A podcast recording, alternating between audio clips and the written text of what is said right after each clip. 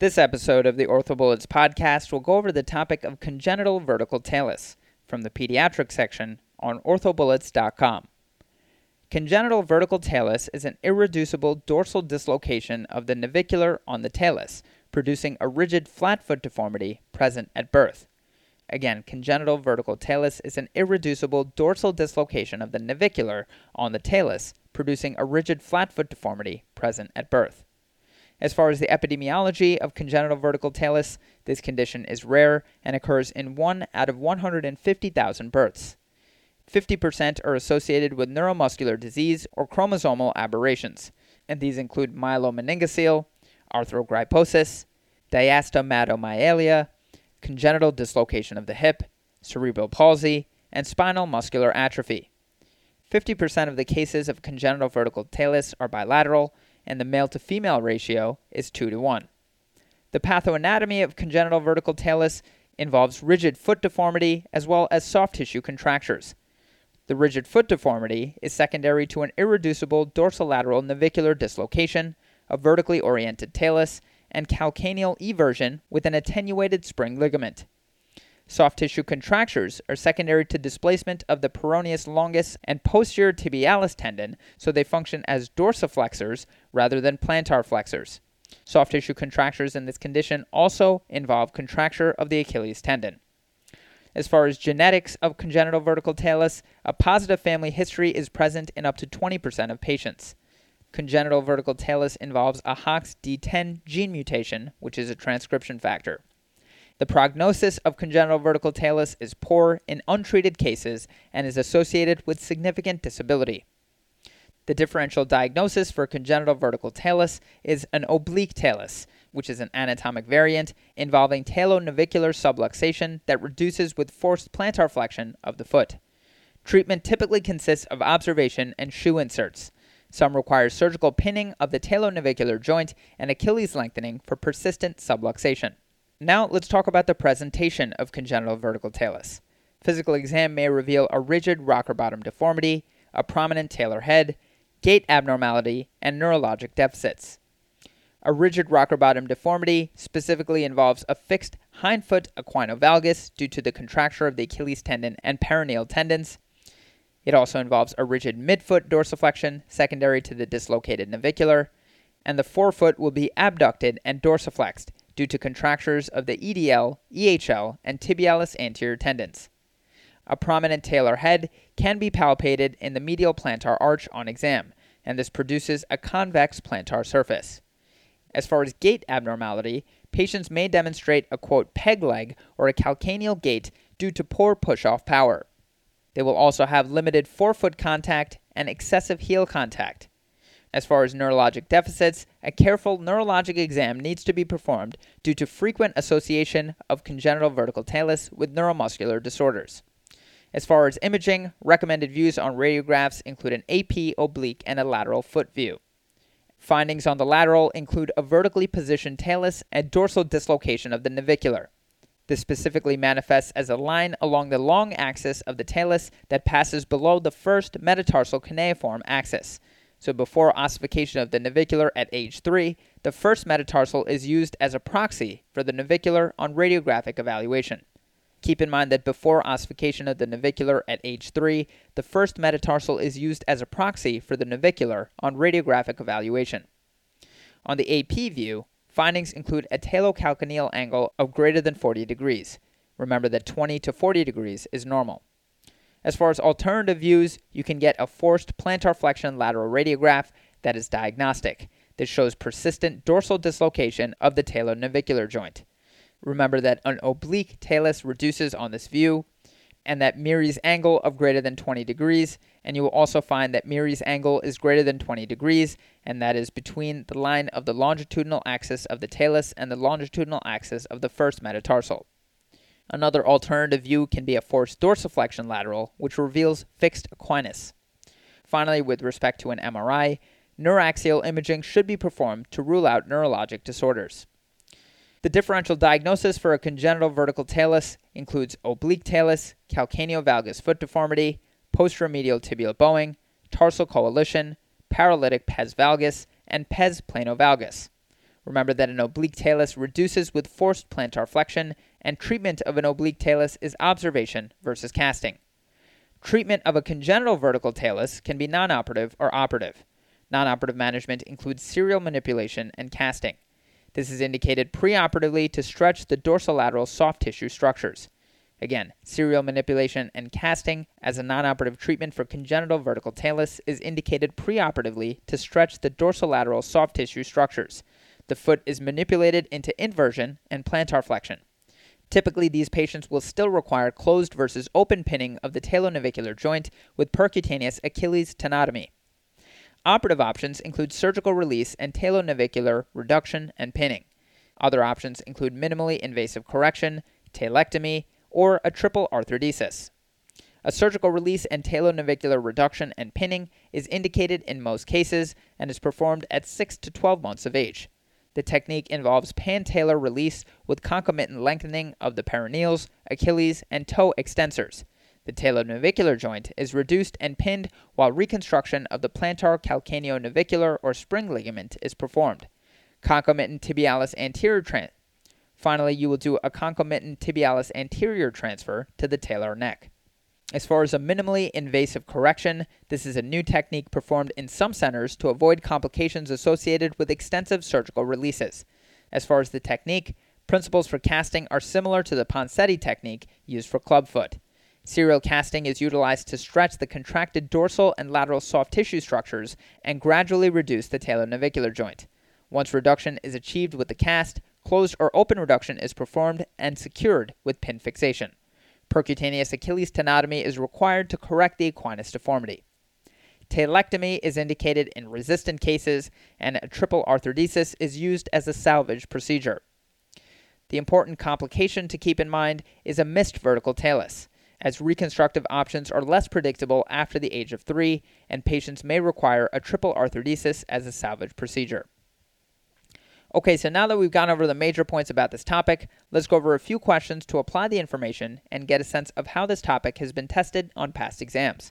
The first question reads A nine month old boy is referred for evaluation of bilateral rocker bottom feet. A lateral foot radiograph shows a congenital vertical talus and a characteristic dorsal dislocation of the navicular. This diagnosis has a high association with which of the following congenital anomalies? And the choices are 1. Cleft lip slash palate, 2. Neuromuscular disease. 3. Congenital heart disease. 4. Deletion on chromosome 22q11. And 5. Duplication on chromosome 12.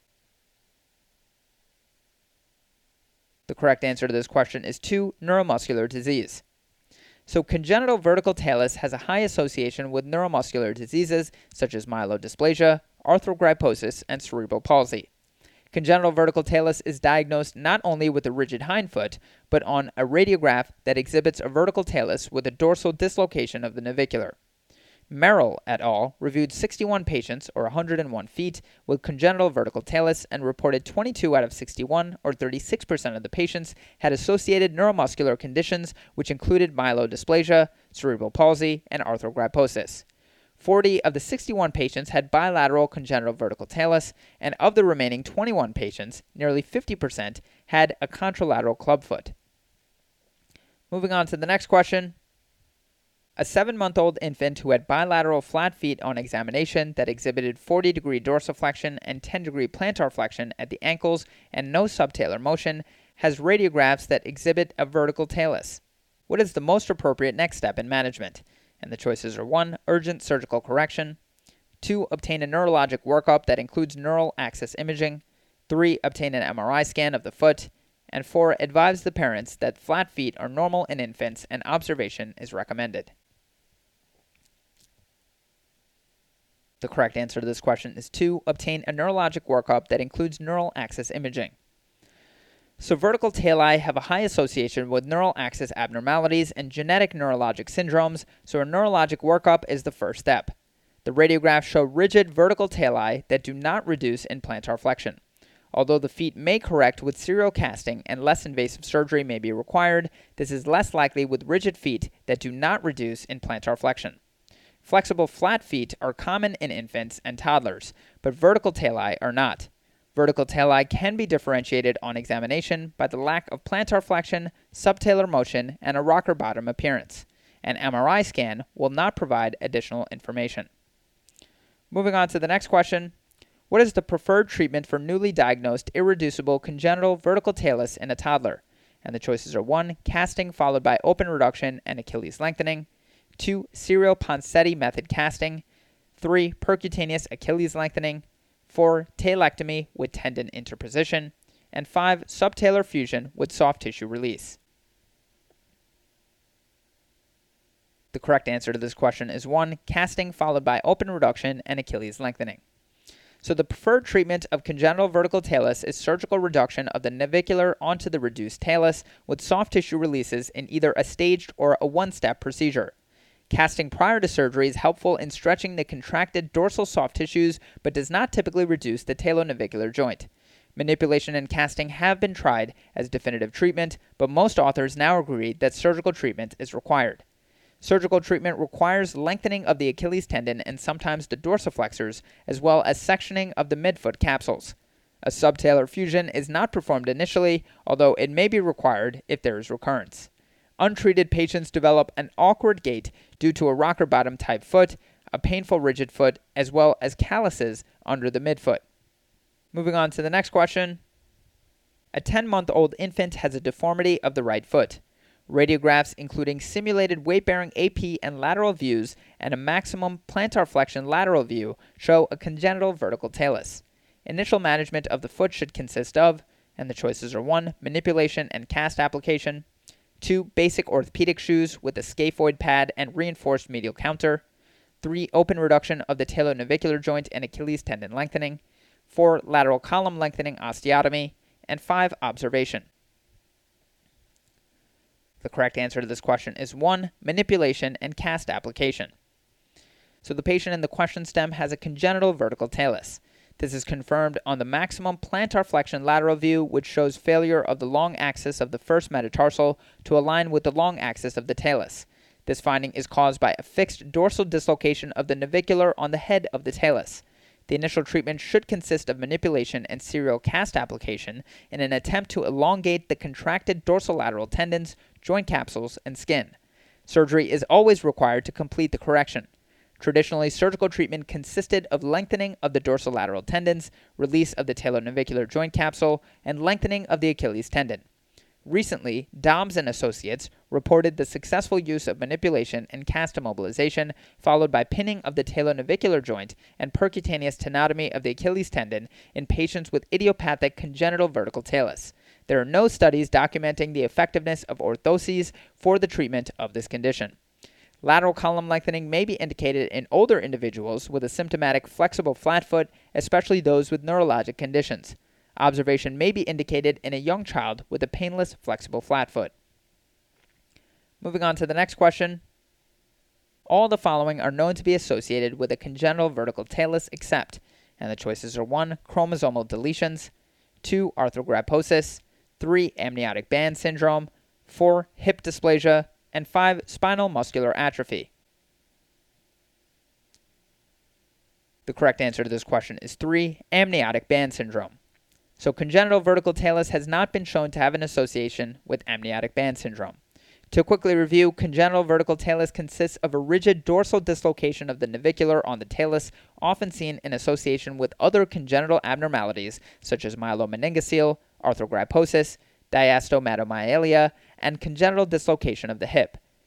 Congenital vertical talus has also been reported to occur in the setting of systemic neurologic syndromes such as chromosomal deletions, spinal muscular atrophy, cerebral palsy, and neurofibromatosis. Those cases of congenital vertical talus that occur in isolation have an association with the gene HOXD10.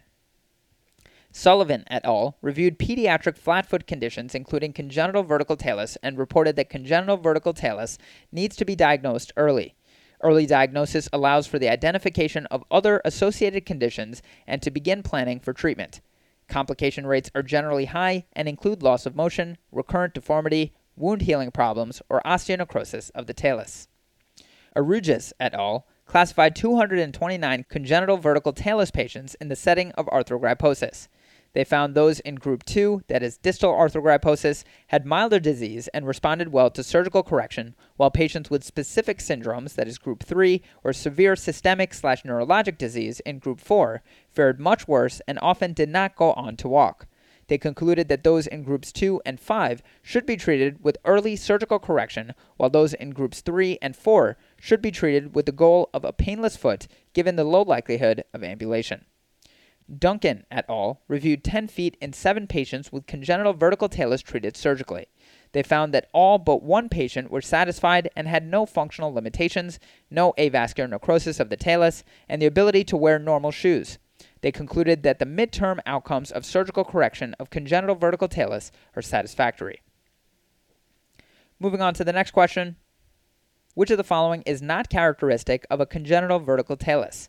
And the choices are 1. Dislocation of the talonavicular joint, 2. Associated with posteromedial tibial bowing, 3. Associated with neural tube defects, 4. Associated with arthrogryposis, and 5. Rigid rocker bottom deformity. The correct answer to this question is 2. Associated with posteromedial tibial bowing. So congenital vertical talus is not associated with posteromedial bowing. To quickly review once again, congenital vertical talus presents as a fixed rocker bottom foot. The hind foot is in equinus and the forefoot is in dorsiflexion, producing a fixed midfoot dislocation through the talonavicular joint that does not correct with plantar flexion. Congenital vertical talus is a surgical problem that requires peritalar release to reduce the talonavicular and talocalcaneal articulations. Surgical treatment is required, but preoperative casting can stretch the contracted tissues to facilitate surgery. Arthrodesis is not needed to correct deformity, as soft tissue release and reduction have been shown to have acceptable results. Drennan presents a Level 5 review article. In congenital vertical talus, the talonavicular joint is irreducibly dislocated dorsally. Congenital vertical talus is usually associated with other congenital or neuromuscular abnormalities, such as neural tube defects, such as myelomeningocele, neuromuscular disorders, such as arthrogryposis, malformation syndromes, and chromosomal aberrations. And moving on to the final question A two month old infant is born with a rocker bottom foot deformity. A radiograph denotes a dorsally dislocated talonavicular joint consistent with congenital vertical talus, resulting in a rocker bottom foot. Why is the initial treatment manipulation and casting? And the choices are 1. To help stretch the dorsolateral soft tissue before surgery. 2. The deformity usually corrects with non operative treatment. Three, surgery is usually deferred until five years of age. Four, surgery is usually deferred until 10 years of age. And five, surgery does not help this condition. The correct answer to this question is one, to help stretch the dorsolateral soft tissue before surgery. So the etiology, inheritance, and incidence of congenital vertical talus are unknown, though a family tendency has been reported. In congenital vertical talus, the hindfoot is fixed in an equinovalgus position and the forefoot is abducted and dorsiflexed in the midtarsal region. The plantar surface of the foot has a rounded or convex appearance, or a quote rocker bottom foot, and children can develop an awkward gait due to a painful rigid foot and calluses under the midfoot.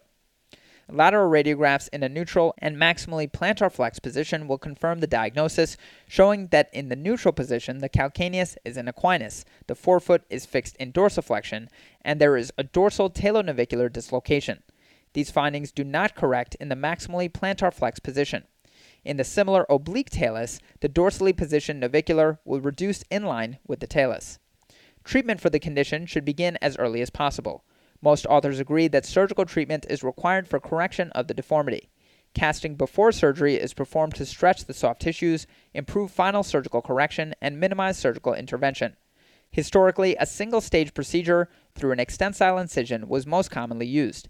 Dobbs et al. described the success with serial manipulation and cast immobilization, followed by talonavicular pin fixation and percutaneous tenotomy of the Achilles tendon, providing excellent results. That's all for this review about congenital vertical talus. Hopefully that was helpful. This is the OrthoBullets podcast, a daily audio review session by OrthoBullets, the free learning and collaboration community for orthopedic surgery education. Keep in mind that these podcasts are designed to go along with the topics on orthobullets.com, and in fact, you can listen to these episodes right on the OrthoBullets website while going through the topic. If you've gotten any value from the podcast so far, please consider leaving us a five star rating and writing us a review on Apple Podcasts. It will help us spread the word and increase our discoverability tremendously. Thanks so much, and we'll see you all tomorrow.